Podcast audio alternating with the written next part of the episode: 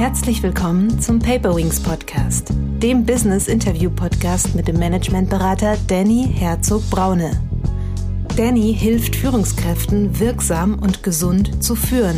Als Führungskräftetrainer, Visualisierungsexperte und Resilienzberater. Perfektion ist nicht dann erreicht, wenn man nicht mehr hinzufügen kann, sondern nichts mehr wegnehmen kann. Und, was ganz wichtig war, wir durften ausdrücklich Fehler machen. Der Job, also das, was ich gemacht habe im Job, war fast schon mein Hobby dann. Das ist gefährlich, aber auch schön. Bin ich denn wirklich auf dem Weg? Oder gibt es Einflüsse, die mich davon wegbringen? Herzlich willkommen, liebe Zuhörerinnen und Zuhörer, zu einer neuen Paperwings Podcast-Folge. Heute geht es um das Thema, wie führe ich erfolgreich Controlling ein?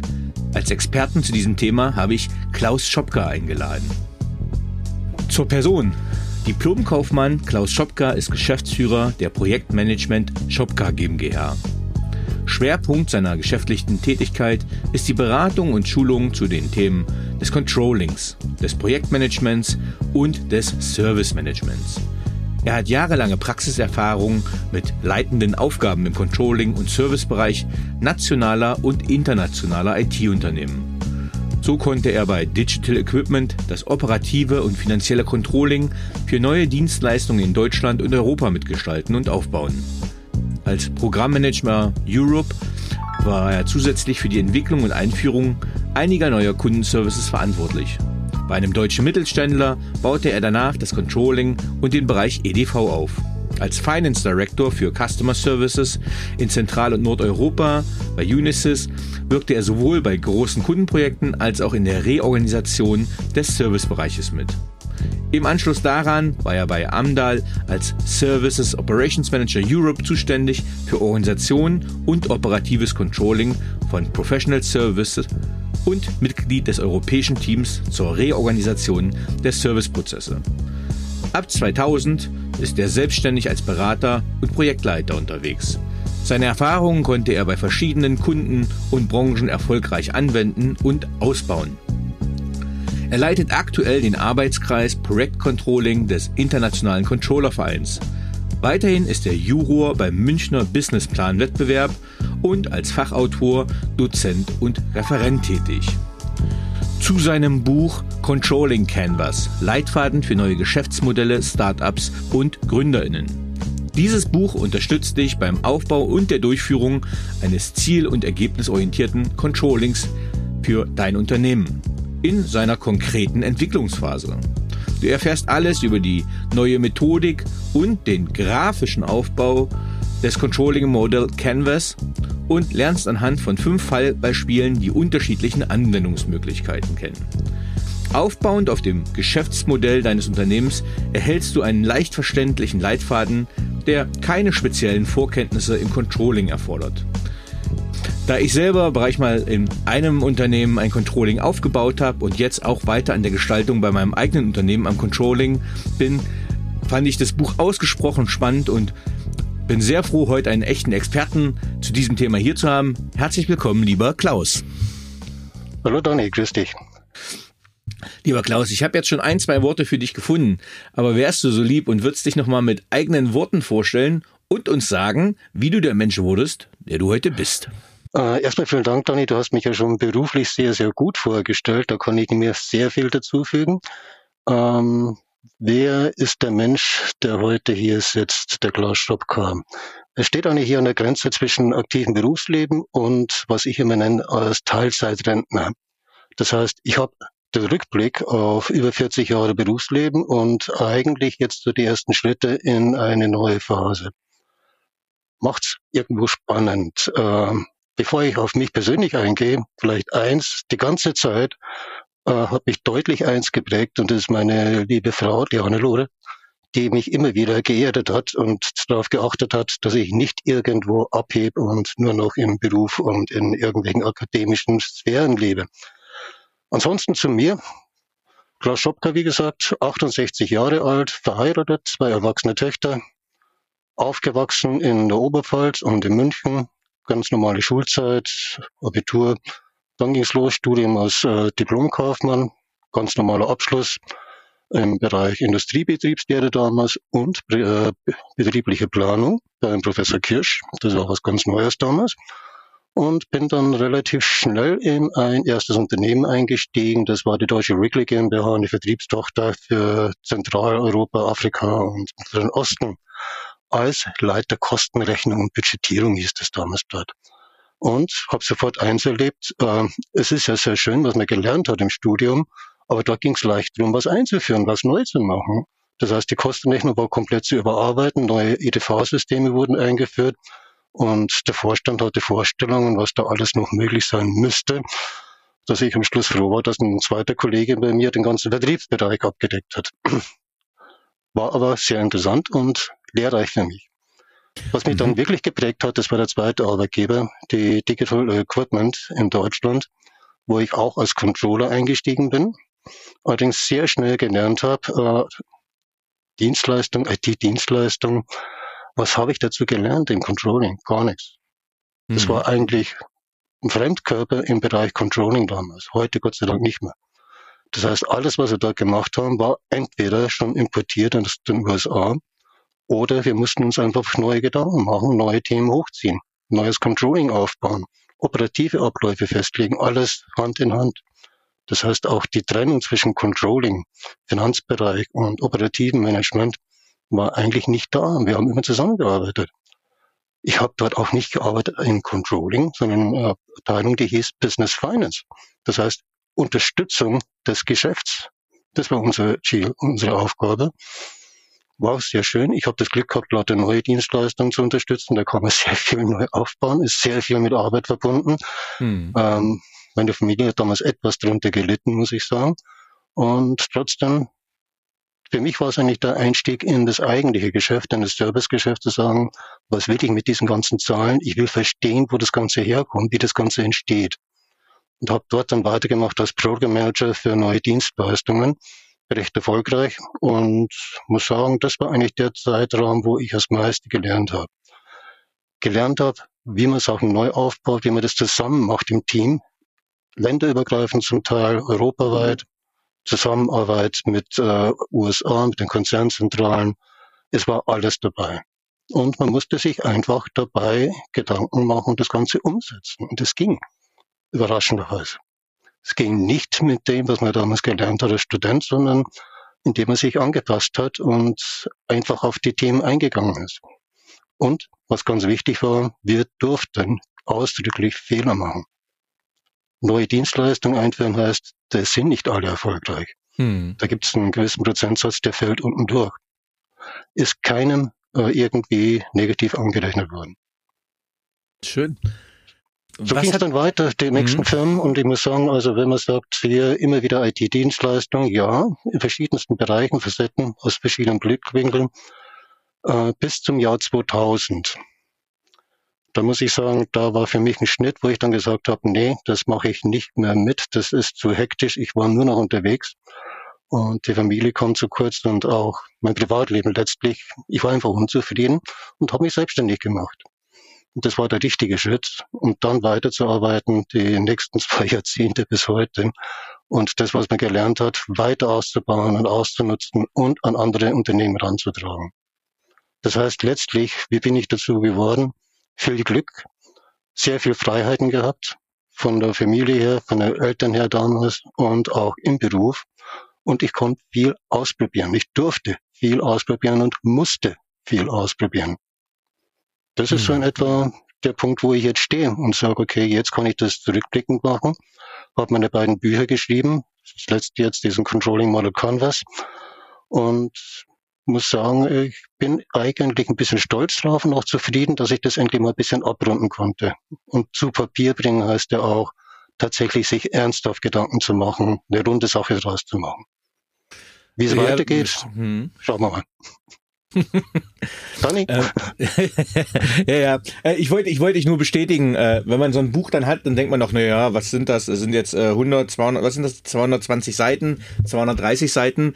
Ähm, denkt man, ist es ja schnell niedergeschrieben, in Anführungsstrichen. aber da ist ja so viel durchdenken, strukturieren, nachfassen, kürzen äh, äh, drinne, dass da echt äh, immer viel Arbeit drinsteckt. Das sieht man als Leser, sieht man das nicht, aber ähm, da ich jetzt gerade selber mit einem Herausgeberband arbeite äh, und selber nur einen mhm. relativ kleinen Beitrag schreibe, aber wie lange ich an dem schon sitze, ist äh, erschreckend dafür, dass man ja eigentlich was schreibt, was man kann. Deswegen äh, immer Chapeau an die AutorInnen, äh, die dann das wirklich mal dann geschafft haben, auch das Buchfinal rauszubringen. Ähm, denn das ist dann schon nochmal eine Leistung, auf die man auch stolz sein kann, wie ich finde. Danke. Und ich muss in dem Fall auch meinen Lektor loben und meinen Verlag, der mir einen guten Lektor zur Seite gestellt hat ich habe sehr, sehr viel gelernt bei dem Schreiben. Das heißt, ja. äh, den ersten Entwurf, wenn du sehen würdest und äh, was dann am Schluss rausgekommen ist, da sind Welten dazwischen. Auch Welten an Qualität, wie man was schreibt, wie man was rüberbringen kann. Klaus, was motiviert dich und was treibt dich an oder was hat dich angetrieben? Du hast ja schon eine sehr erfolgreiche Karriere hinter dir auch. Ich habe eine äh, Karriere, mit der ich zufrieden bin, muss ich sagen. Ja, ich war nie Vorstand oder so, also das wollte ich auch nie. Äh, ich habe immer das machen dürfen, was ich wollte. Das hat Spaß gemacht. Das, der Job, also das, was ich gemacht habe im Job, war fast schon mein Hobby dann. Das ist gefährlich, aber auch schön. Und es ist immer was Neues und die Neugierde, die steckt da dahinter bei mir. Und das motiviert dann, dann auch, wenn man sagt, hoppala, das hat geklappt, das hat funktioniert oder das hat nicht geklappt und man versteht, warum es nicht geklappt hat. Man lernt ja nur daraus. Ja, ja. Und das ist ja wichtig dabei. Ähm, wenn wir, wir haben ja eben dein Buch schon mal angerissen. Wie ist das Buch entstanden und was hat dich da zum Schreiben bewegt? Das Buch ist eigentlich, also das neue Buch ist entstanden aufgrund, während der Schreibarbeit an dem ersten Buch schon. Also das erste Buch ist Controlling für IT-Dienstleister, wo ich wirklich meine berufliche Erfahrung niedergeschrieben habe und eingebracht habe. Und bei dem Schreiben ist mir eigentlich eingefallen, ja, das gleiche Vorgehensmodell müsste doch auch in anderen Unternehmen, anderen Branchen funktionieren. Und ich habe mir so nebenbei Gedanken und Skizzen gemacht und letztlich war das der Auslöser für das zweite Buch, wo man sagt, ich habe ein Vorgehensmodell zu einem wirklich wirksamen Controlling für mein Unternehmen zu kommen. Das klappt überall und immer. Mhm. Ähm, also wenn wir es jetzt konkret machen, für wen ist dein Buch gedacht als Zielgruppe? Letztlich für jeden, der Interesse hat oder der Interesse hat, Controlling einzuführen oder zu verstehen oder letztlich Controlling einführen muss. Mhm. Das mhm. sind vor allem natürlich die erste Zielgruppe kleine Unternehmen oder Gründer, Startups, die wirklich vor dem Thema stehen. Die sehe ich halt regelmäßig auch. Und die, die dann die klassische Situation haben, ich beschreibe es immer mit dem Bild, ich gehe zu einem Wochenendeinkauf, äh, fahre mein Auto zum Supermarkt, mache die Tür dort auf und bin erstmal erschlagen von dem ganzen Angebot. Mhm. Dann gehe ich durch mit meinem Einkaufswagen und äh, vielleicht kennst du das.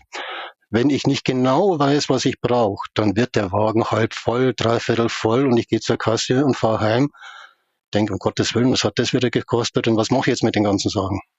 Ja, das klingt nach meinem Leben, ja. und ähnlich geht es natürlich einem Unternehmer oder einem Gründer, wenn er davor steht, äh, er soll Controlling machen. Himmels Willen, was ist denn das überhaupt? Was brauche ich denn da? Warum soll ich denn das machen?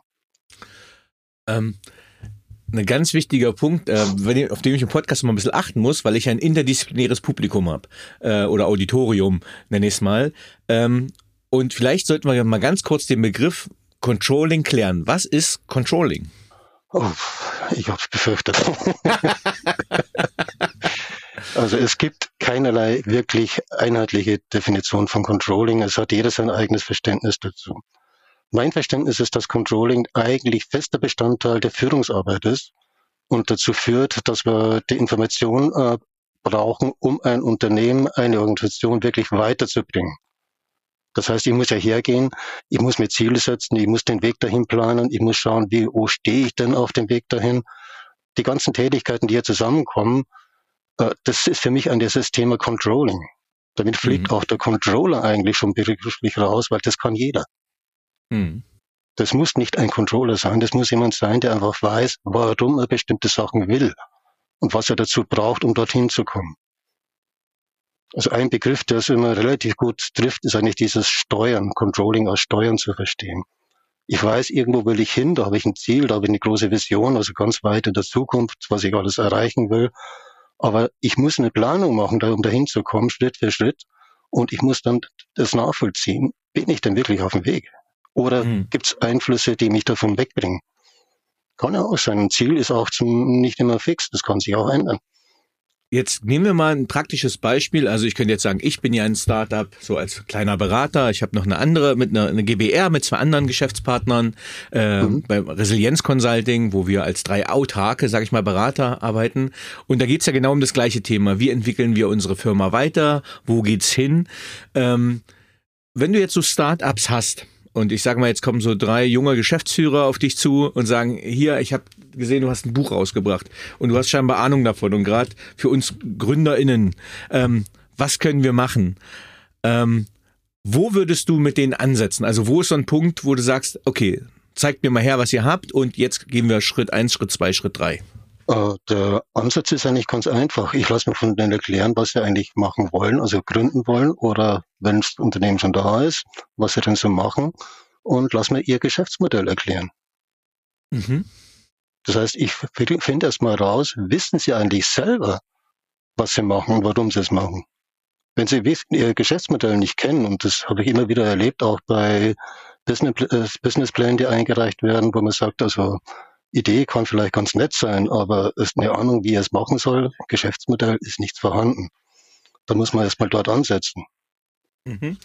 Ähm, ich habe letzte Woche gerade noch ein Interview gehabt mit einem Namensvetter von dir, zumindest vom Vornamen her, Klaus Wächter. Und der hat ein, ein Buch rausgebracht, das äh, Price, äh, Startup Price Model Canvas.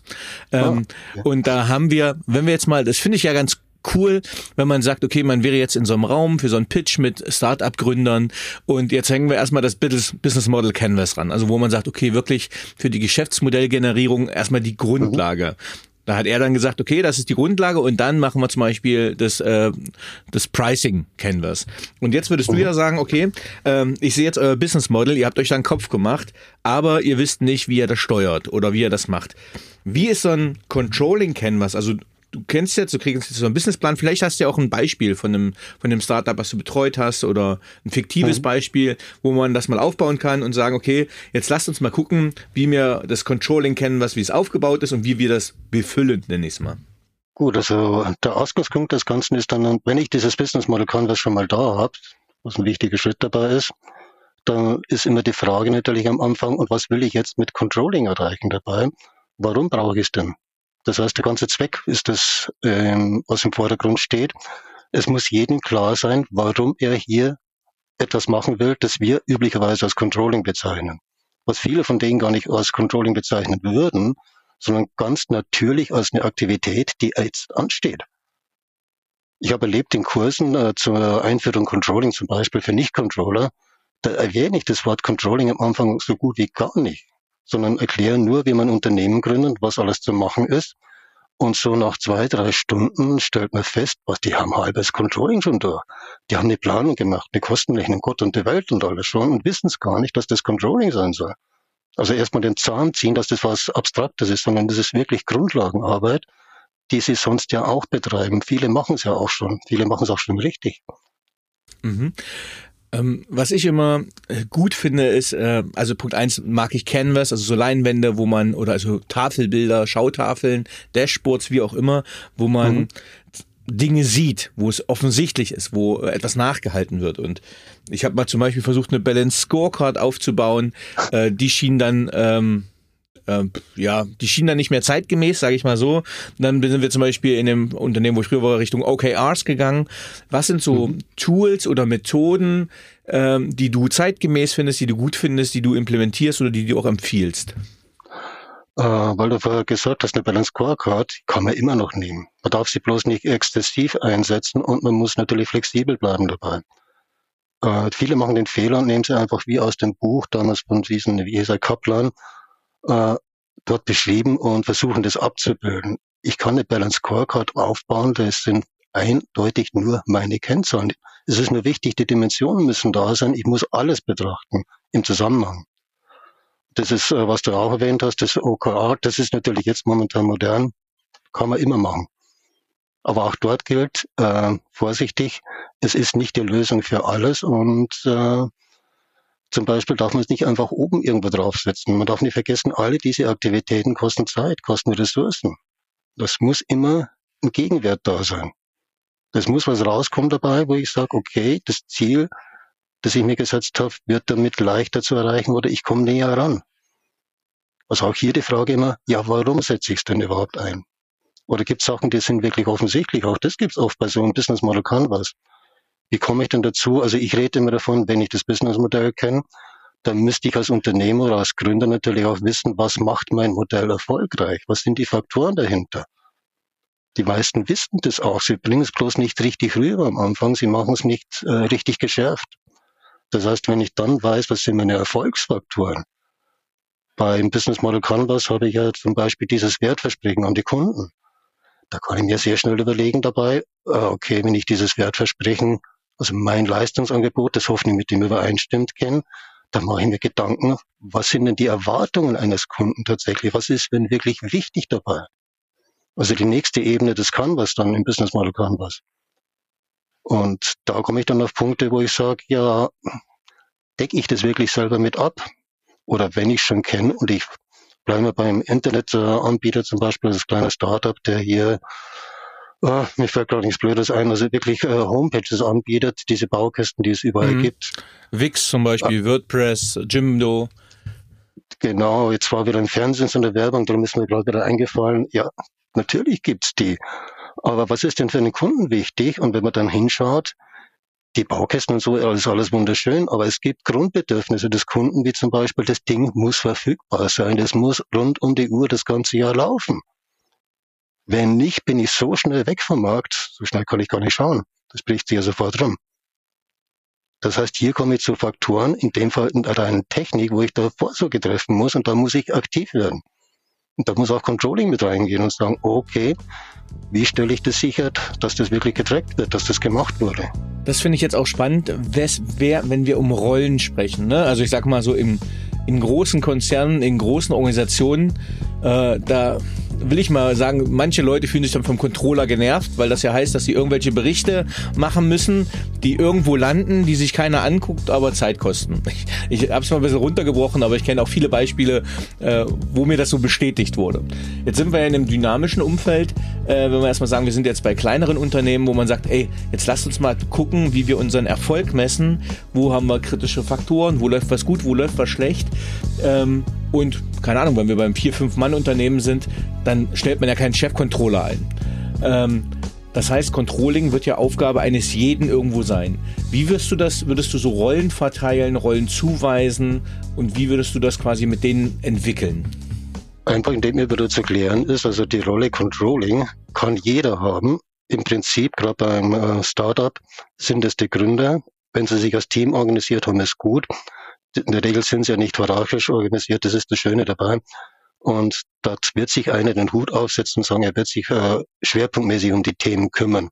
Und andere vielleicht Vertrieb machen, Marketing, solche Sachen. Das ist auch sinnvoll, hier eine Aufgabenteilung reinzubringen. Und dann geht man mit ihm einfach die Themen durch, dass man sagt, was ist denn das wirklich das Dringendste? Am Anfang bei einem Gründer ist es klar, die Unternehmen haben keine Mittel eigentlich, zu wenig Ressourcen, hm. Geld ist eh keins da wo muss ich hin? Was sind so die nächsten wirklich wichtigen Schritte? Geld einzusammeln, Businessplan zu machen, vor zu den Banken zu gehen und alles Mögliche. Ja, aber auch vielleicht schon auf dem Markt aufzutreten. Bisschen bekannt zu werden, so erste Pilotkunden zu kriegen, einfach rauszugehen aus dem Ganzen und das zu tracken. Da ist das OKR zum Beispiel eine sehr gute Methode, damit ranzugehen, von vornherein und in Kleinen schon mal zu beginnen nicht im Großen für ein ganzes Unternehmen, sondern mit kleinen Aktionen zu starten und zu sagen, und da passe ich jetzt auf, kommen wir dort wirklich hin? Habe ich die geplanten fünf Pilotkunden nach zwei Monaten, habe ich sie nicht, was ist dazwischen schiefgegangen? Und genau diese Fragen, die Antworten, die führen einen dann weiter. Also nicht blind auf den Report schauen, sondern die Hintergründe sehen. Ja, äh, finde find ich super spannend und super wichtig, dass man wirklich sagt, also Punkt eins, erstmal Angst nehmen vor diesem großen Begriff Controlling, äh, weil das immer so, sehr, sehr, sehr, sehr zahlen- und datengetrieben sieht und das kann so ein bisschen den Spirit töten, wenn man sich nur mit diesem abstrakten Begriff aussetzt. Aber so wie du sagst, dass man sagt, okay, nee, kommt, lasst uns das, was unser Erfolgsversprechen, äh, unser Erfolgsfaktor ist, das messen und nachverfolgen und dann iterativ, sage ich mal, weiterentwickeln. Und da wäre ich genau bei der nächsten Frage. Jetzt äh, macht das junge Team das schon relativ erfolgreich. Äh, die sagen, okay, wir müssen ein bisschen auf Cashflow achten, wir müssen ein bisschen darauf kunden, dass wir neue Kunden gewinnen. Und jetzt funktioniert das und das erste Geld kommt rein. Und irgendwann kommt man an so einem, an so einem Wachstumsschmerz, wie ich das kenne bei Unternehmen, dass die irgendwann eine Größe erreichen, keine Ahnung, was da so die Band, die, die, die, die Größen sind, dass man sagt, bei 10, 50, 80, wo es immer so Schmerzpunkte gibt. Vielleicht kannst du das sagen, was so Entwicklungsphasen eines Unternehmens sind und welche Konsequenzen das auch fürs Controlling hat. Also die Entwicklungsphasen, die gibt es seit Ewigkeiten, das ist nichts Neues. Auch eine Betriebswirtschaftslehre seit den 50er Jahren werden die diskutiert, ist bloß irgendwo mal untergegangen. Also ich habe die Gründungsphase, diese erste Phase, das Ganze in den Markt zu bringen überhaupt. Ich komme dann, wenn ich soweit bin und nicht gescheitert bin, die Mehrzahl scheitert zum Beispiel noch immer vorher, in eine gewisse Wachstumsphase, eine erste rein, in der ich dann schon aufpassen muss, jetzt ist nicht mehr das kleine Team nur noch da, sondern ich habe mehr und mehr Kunden, die verlangen mehr und mehr Leistung. Das heißt, ich muss hier proaktiv auch mit äh, planen, ich muss Ressourcen aufbauen, ich muss trotzdem hier immer auf die Liquidität achten und so dieses Spielchen machen mit diesen ganzen Bällen in der Luft. Ist spannend, aber das muss man dann auch verstehen. Wenn ich das verschlafe, dann stehe ich einfach da, ich bin wahnsinnig erfolgreich und kann nicht liefern. Gegenteil, ich bin zu optimistisch. Ich habe Ressourcen ohne Ende, aber keine Böse. Das heißt, dann bin ich sehr schnell auch wieder weg vom Markt. Dann. Genau in dieser Form gehen die anderen Phasen weiter. Ich habe immer das nächste dann als Konsolidierung oder Etablierung äh, definiert für mich. Gibt andere Bezeichnungen dafür. Und man darf eins nicht vergessen, es gibt auch dann irgendwo wieder diesen Ausstieg. Jedes Unternehmen hat einen Lebenszyklus. Das heißt, letztlich, es ruhig so, es stirbt. Es geht vom Markt, das gibt's nicht mehr entweder bewusst, dass man sagt, nein, ich schließe einfach Licht aus, das war's, oder aus äh, wirtschaftlichen Gründen, Insolvenz, Pleite, alles möglich. Oder man wird übernommen von den anderen. Gerade bei Startups ist das durchaus öfter der Fall, dass man eigentlich von größeren Firmen übernommen wird, die diesen, wie du sagst, Spirit eigentlich auch wollen, diesen Gründerspirit, um selber weiterzukommen, weil sie selber zu langsam sind, zu schwerfällig. Ja, finde ich äh, spannend, weil gerade in einer letzten Folgen ähm, hat das der äh, Klaus Wächter, der auch so Startups begründet, auch als Business Angel, hat gesagt, in dem Pitch selbst wurde schon nach der Exit-Strategie gefragt. Also das heißt, die stellen gerade ihr Geschäftsmodell vor und dann wird dann schon gefragt, wie sie den Ausstieg planen. Also äh, fand ich auch schon eine, eine spannend optimistische Dynamik. Aber natürlich äh, vom Ende her gedacht, äh, ist das ja für eine Unternehmensstrategie gar nicht so verkehrt. Aber äh, trotzdem äh, spannend und optimistisch strategischer Ansatz. Es ist äh, nicht unwichtig zu sagen, ja, Exit-Strategie, ja, was will ich denn später machen? Will ich das Unternehmen weiterführen, weiter betreiben? Ist ja durchaus möglich. Oder will ich wirklich dann raus aus dem Ganzen und das abgeben wieder? Das sind zwei Philosophien, um wirklich ein Unternehmen weiter zu betreiben oder aufzubauen, zu entwickeln. Ja, ich würde jetzt gerne nochmal ganz konkret auf das äh, Controlling Model Canvas eingehen. Kannst du mhm. uns mal die elf Bausteine vorstellen, die da drin sind? Gut, also wie gesagt, Grundlage des Ganzen ist das Business Model Canvas oder sonst ein Geschäftsmodell. Es muss nicht das Business Model Canvas sein. Es gibt noch mehrere auf dem Markt, die mhm. gleichwertig sind. Äh, der Start ist immer zu sagen, ja, warum will ich eigentlich hier ein Controlling aufbauen? Also der Zweck des Ganzen, der muss auf dem Tisch liegen, der muss bekannt sein und akzeptiert sein. Nur Controlling zu machen, weil es jeder hat oder weil man das macht und eine Kostenrechnung ist schick, bringt nichts. Da muss wirklich was dahinter stecken, da muss ein Nutzen äh, gegeben sein. Mhm. Da muss ich wissen, was sind denn meine Rahmenbedingungen überhaupt? Bin ich ein kleiner Startup? Bin ich ein Mittelständler oder sonst irgendwo?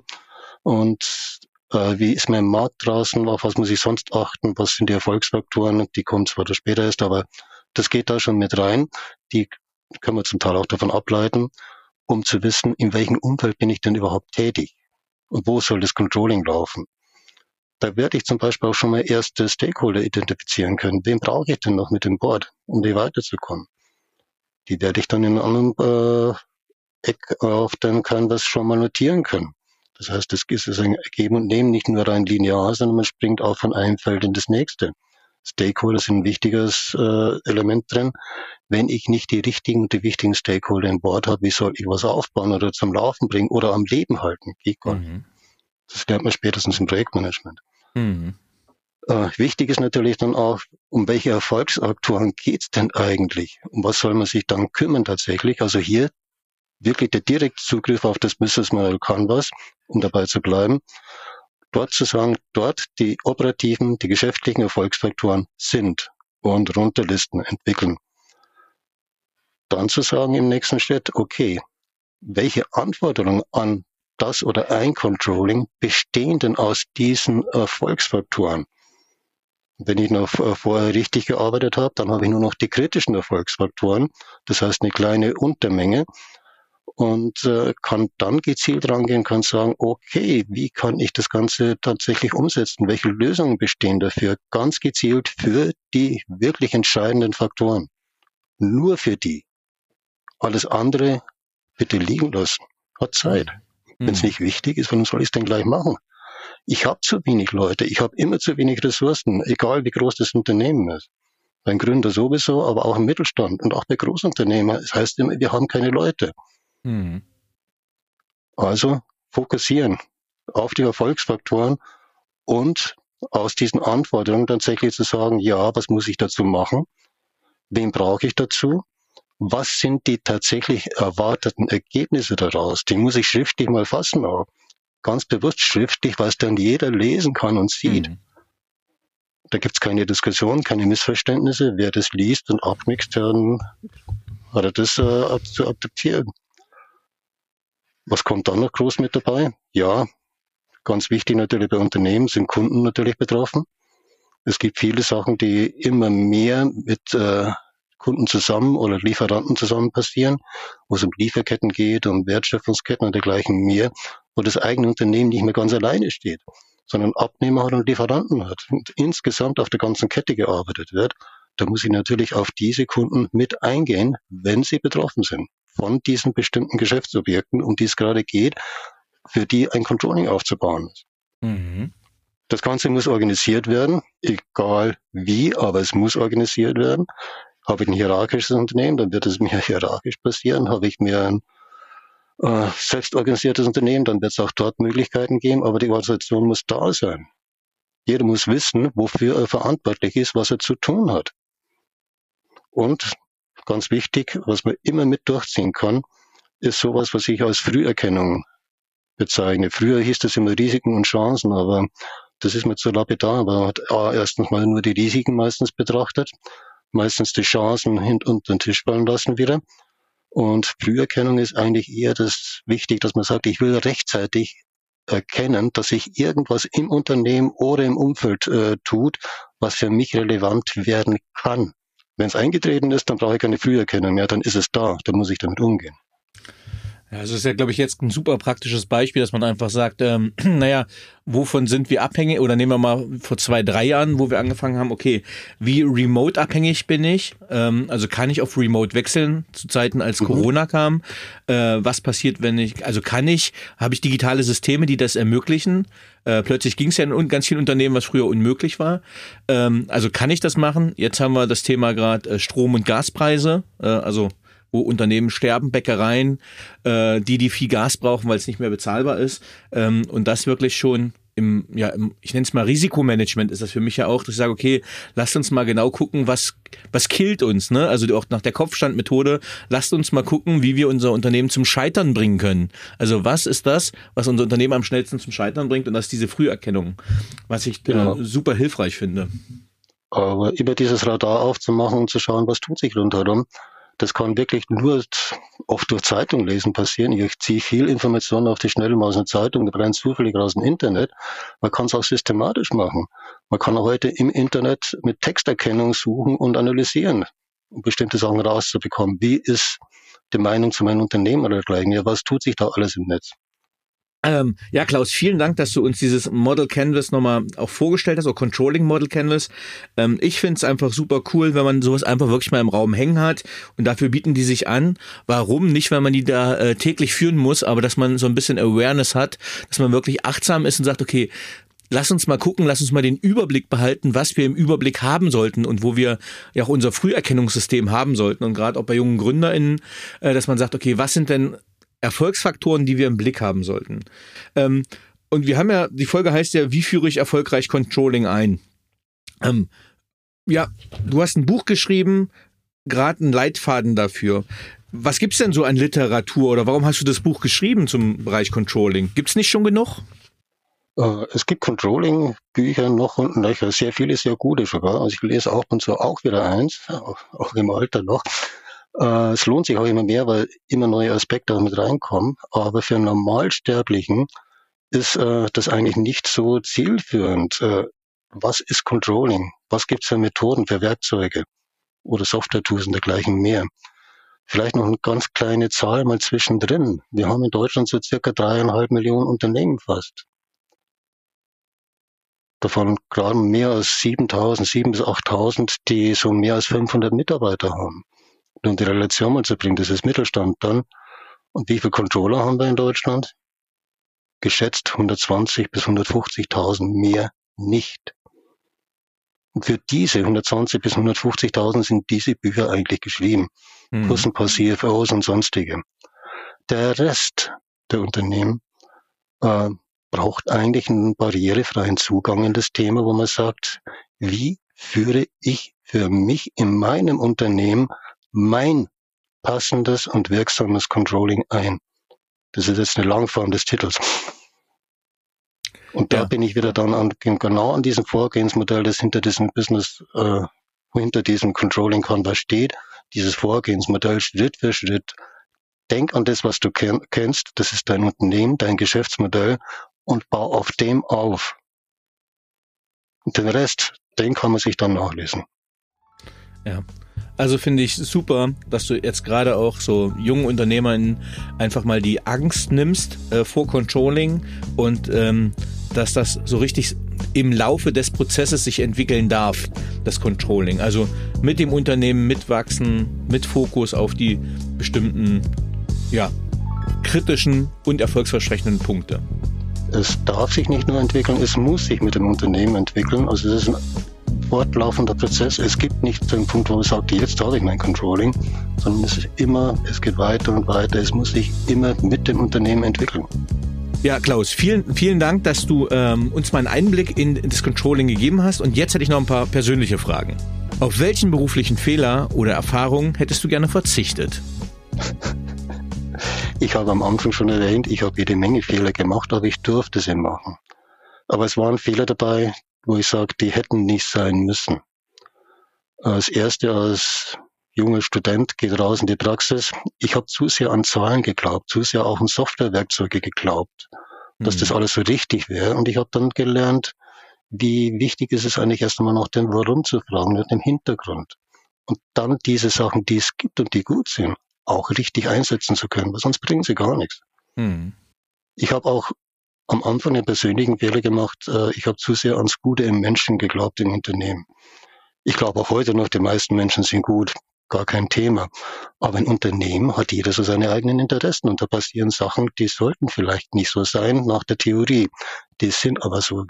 Jeder schaut auf seinen Bereich, auf seine Abteilung und was daneben passiert, interessiert oft überhaupt nicht. Hm. Das heißt, auch da habe ich meine Lehren ziehen müssen. Eine Erfahrung, auf die ich gern verzichtet hätte, das waren äh, wirkliche Sanierungsaufgaben. Wenn man sieht, was passiert, wenn ein Unternehmen tatsächlich, wie es so schön heißt, den Bach runtergeht, hm. kurz vor der Wand steht.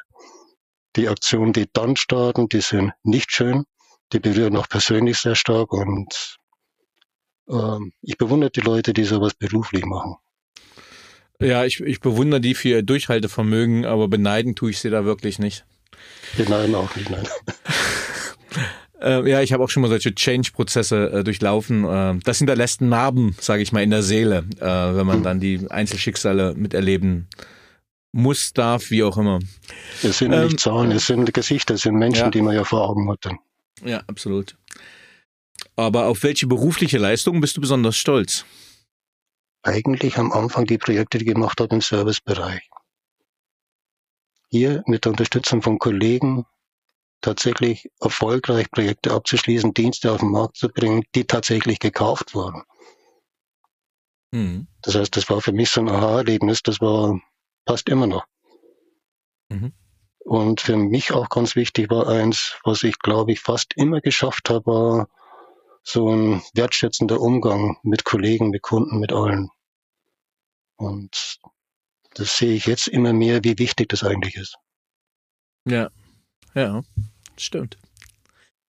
Und Welche? eins noch, mhm. als mir gerade einfällt, äh, der Hinweis kam vor zwei, drei Jahren mal von ein paar Kollegen, die ich gefragt habe wegen ähm, Profil und Lebenslauf, ein paar Inputs. Äh, die haben dann gesagt, äh, Klaus, du kannst komplizierte Sachen sehr einfach erklären. Hm. Und ich glaube, das ist auch was Wichtiges, weil das heißt für mich, wenn ich äh, tatsächlich hergehe und sage, ich erkläre etwas und versuche das rüberzubringen, ist für mich der Prozess vor, ich muss es endlich mal verstanden haben vorher. Sonst, wie soll ich denn drüber reden? Jetzt hast du gerade gesagt, was du gut kannst, aber welche Fähigkeit oder Fertigkeit hast du noch nicht, die du gern hättest? ich habe eine Menge, die ich nicht habe, aber wenn du fragst, die ich gerne hätte, dann geht's mir aus dem beruflichen Bereich raus, muss ich sagen.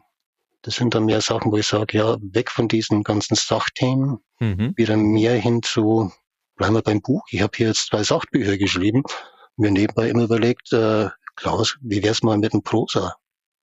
Ein mhm. richtig schönes Buch, eine schöne Geschichte einfach. Ich habe gelernt bei Vorträgen, äh, früher die PowerPoint-Schlachten sind ja passé, Gott sei Dank, man muss mhm. eine Geschichte erzählen. Man mhm. muss eine Story rüberbringen. Eigentlich ist ja bei diesen Sachthemen, die im Buch jetzt, jetzt so nüchtern beschrieben sind, eigentlich das Gleiche. Mhm. Und ich kenne gute Bücher, gute Sachbücher, die sind geschrieben wie der beste Roman, die liest man durch wie ein Krimi. Irgendwo, da muss ich noch an mir fallen.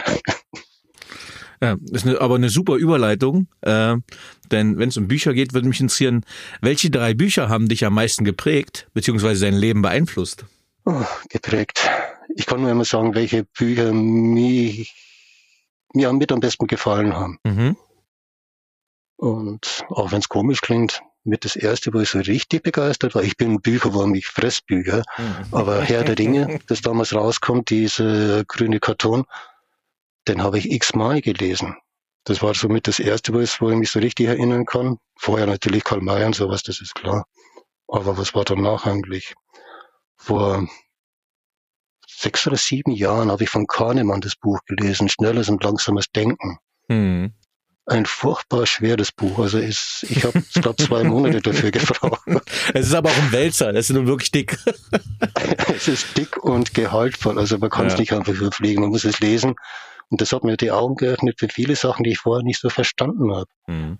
Diese ganzen kognitiven Missverständnisse und Fehlleistungen, mhm. die bei unserem Gehirn passieren, die erklären sehr viel. Und wenn man die im Hintergrund mit betrachtet, kann man natürlich das äh, Unternehmen dazu. Also das war für mich auch so ein Aha-Effekt. Da könnte sich was tun ich würde sagen, gerade als Controller, äh, wo man ja mehr auf Algorithmen, auf Zahlen, Daten, Rationales äh, sich verlässt, merkt man da, wie schwach der Mensch eigentlich kognitiv ist, aufgrund seiner Denkprozesse und wie anfällig und fehlerhaft die sind. Ne? Ja, es gibt ja immer noch diesen Homo economicus, der irgendwo in der Theorie rumschwirrt und das ist absoluter Blödsinn. Das bringt nichts, der bringt dann nicht weiter. Und das dritte ist eine ganze Serie und mir das auch nochmal überlegt. Immer so zur Entspannung äh, Kennst du Pratchett? Die Terry Pratchett?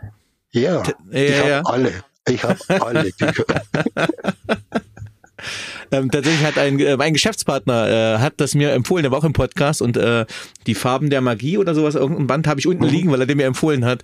Ähm, ich ich habe ihn liegen, ich habe ihn aber noch nicht, ich habe ihn angefangen, aber noch nicht zu Ende gelesen. Aber er war auch Musst ein großer Fan. Musst du dringend machen. Weil du lernst auf jeden Fall auch eins, du kommst aus dem Lachen nicht mehr raus, das tut gut. Und du siehst auch, dass man vieles, was normalerweise ganz ernst beschrieben ist und ernst wirkt, mit kleinen Überhöhungen oder mit kleinen Gags daneben so ins Lächerliche ziehen kann, dass man vieles auch nicht mehr wirklich ernst nehmen muss. Nicht so ernst, wie man es oft macht. Ja, super. Wer waren die drei Menschen, die den größten Einfluss auf deine berufliche Entwicklung hatten? Das ist schwierig. Also mit Sicherheit meine Frau, die mich immer, wie gesagt, geerdet hat und dafür gesorgt hat, dass ich auch privat ein Mensch bleibe. Und was war denn sonst? Im Rückblick eigentlich zum Teil mein Vater, der ist früh gestorben. Er war Bauingenieur und Bauleiter und hat mich öfter auf, mit auf Baustellen genommen. Und ich glaube, das hat mich auch ein bisschen mitgeprägt zu sehen. Hoppala, der macht ja was, da wird was gemacht, da wird gebaut, da entsteht was. Mhm. Und das war so ein Effekt, der irgendwo natürlich drinsteckt bei mir noch. Und Ein Kollege bei Digital damals am Anfang, der Peter Brandl. Ich war dort im Business Finance für neue Dienstleistungen und er hat den Marketingbereich im Servicebereich geleitet. Und wir haben zusammen also sehr, sehr gut äh, zusammengearbeitet. Ich aus der betriebswirtschaftlichen Richtung, er aus dem Marketing und er hat mir sehr viel gelernt. Gerade die Hintergründe zu sehen, zu hinterfragen und dergleichen mehr. Ich bin danach auch in seine Gruppe gegangen als Program Manager, nicht mal als Controller und habe dort, wie gesagt, diese Dienstleistung mitentwickelt, mit aufgebaut. Und habe sehr, sehr viel von ihm erfahren und das war ein gegenseitiges Vertrauen einfach. Das war blind. Das hat funktioniert. So gut waren wir aufeinander abgestimmt. Mhm. Da habe ich profitiert bis heute. Ich kenne ihn heute noch und vor zehn Jahren hat er mir mal gesagt, er macht auch so Beratung. Ähm, es ist eigentlich immer wieder seltsam. Er berät die meisten Unternehmen zu Themen, die wir in den 80er Jahren schon gemacht haben. Hm. Themen, die jetzt in der Industrie hochkommen. Was sind das für Themen? Diese ganze Entwicklung zum Beispiel, dass hier immer weniger Produkte verkauft werden, sondern Services zu Produkten hm. oder Produkte in Services umgewandelt werden. Hm. Hm. Im IT-Bereich kennt man es, dieses Software as a Service oder was weiß ich alles mhm. dann. Es gibt da alles als Service mittlerweile dort im IT-Sektor. Das ist einfach, aber auch im Maschinenbau. Es gibt immer mehr Unternehmen, die hergehen und sagen, wir verkaufen unser Produkt nicht, sondern wir verkaufen das, was der Kunde will. Die Leistung, die das Produkt erbringt, als Dienstleistung. Und das sind genau die gleichen Mechanismen, die wir damals ja schon im technischen Bereich hatten. Mhm. Das ist so ein neuer Trend, der im Entstehen, nicht im Entstehen ist, der immer mehr hochkommt jetzt. Mhm. Ein Beispiel, das jeder kennt, glaube ich, ist Rolls-Royce als Triebwerkhersteller, Flugzeugtriebwerke, verkauft seine äh, Triebwerke nicht mehr. Die werden zwar in Flugzeuge eingebaut, gehören aber nach wie vor dem Hersteller und er betreibt die. Abgerechnet wird nach Flugstunden. Mhm. Wartung und alles läuft heute wunderbar übers Internet, also gesteuert. Mhm. Da muss schon mal ein Mechaniker hin, das ist schon klar. Wenn du den jugendlichen Klaus treffen würdest, was würdest du ihm raten? Oh, Im Prinzip das gleiche nochmal zu machen. oh, das klingt doch aber gut. Ähm, das passt nämlich ganz gut zur nächsten Frage. Was möchtest du am Ende deines Lebens von dir sagen können, erreicht zu haben? Letztlich ein zufriedenes, ausgewogenes Leben gehabt zu haben. Also hier nicht nur, ich habe es vorher erwähnt, ich bin jetzt Teilzeitrentner. Dieses Teilzeit muss auch tatsächlich Teilzeit sein. Das heißt, neben dieser beruflichen Tätigkeit, die immer noch ein bisschen da ist, die ich zwar zurückschraube immer mehr, aber sie ist noch da, muss das Privatleben wieder den größeren Teil bekommen. Dazu hat man ja diese Lebensphase. Mhm. Sachen zu machen, die vorher zeitlich effektiv nicht gingen, mhm. die man aber gern machen möchte. Mhm. Allein oder auch äh, zu zweit dann. Sehr schön. Hast du ein Lebensmotto? Und wenn ja, wie lautet es? Hm. Ich habe kein echtes Motto. Aber eine Einstellung, die immer hieß, äh, wenn ich was mache, dann soll es Spaß machen. Das war, meine Frau hat immer gesagt, das ist schlimm, der Beruf ist dein Hobby. Es war so. Auch wenn es zum Teil harte Zeiten waren, aber es war tatsächlich so. Und hier im Bereich Controlling gibt es ein Motto, das ziehe ich seit über 10 Jahren oder 15 Jahren schon bei Vorträgen mit durch. Ein ganz einfacher Spruch, der da lautet, Perfektion ist nicht dann erreicht, wenn man nicht mehr hinzufügen kann, sondern nichts mehr wegnehmen kann. Mhm. Von Saint-Exupéry war das so ein Spruch, ein Zitat. Und da hat es getroffen. Genau auch fürs Controlling. Wir machen immer wieder den Fehler, zu viel machen zu wollen, das wir oft gar nicht brauchen. Ja, das ist ein traumhaftes Schlusswort. Lieber Klaus, vielen, vielen lieben Dank für dieses angenehme, kurzweilige Gespräch. Tatsächlich über ein Thema, was ich erstmal na, wie so eine Monstrosität manchmal anklingt, so oder Monstranz, äh, das Controlling, aber du hast das so ähm, voller Empathie und warmherzig und äh, rübergebracht, ohne dass man Berührungsängste haben muss. Und hast dazu auch ein Buch geschrieben, was als Hilfestellung geht. Vielen, vielen Dank, dass du Gast im Paperwings Podcast warst. Danny, vielen Dank, dass ich Gast sein durfte. Tschüss. Ciao.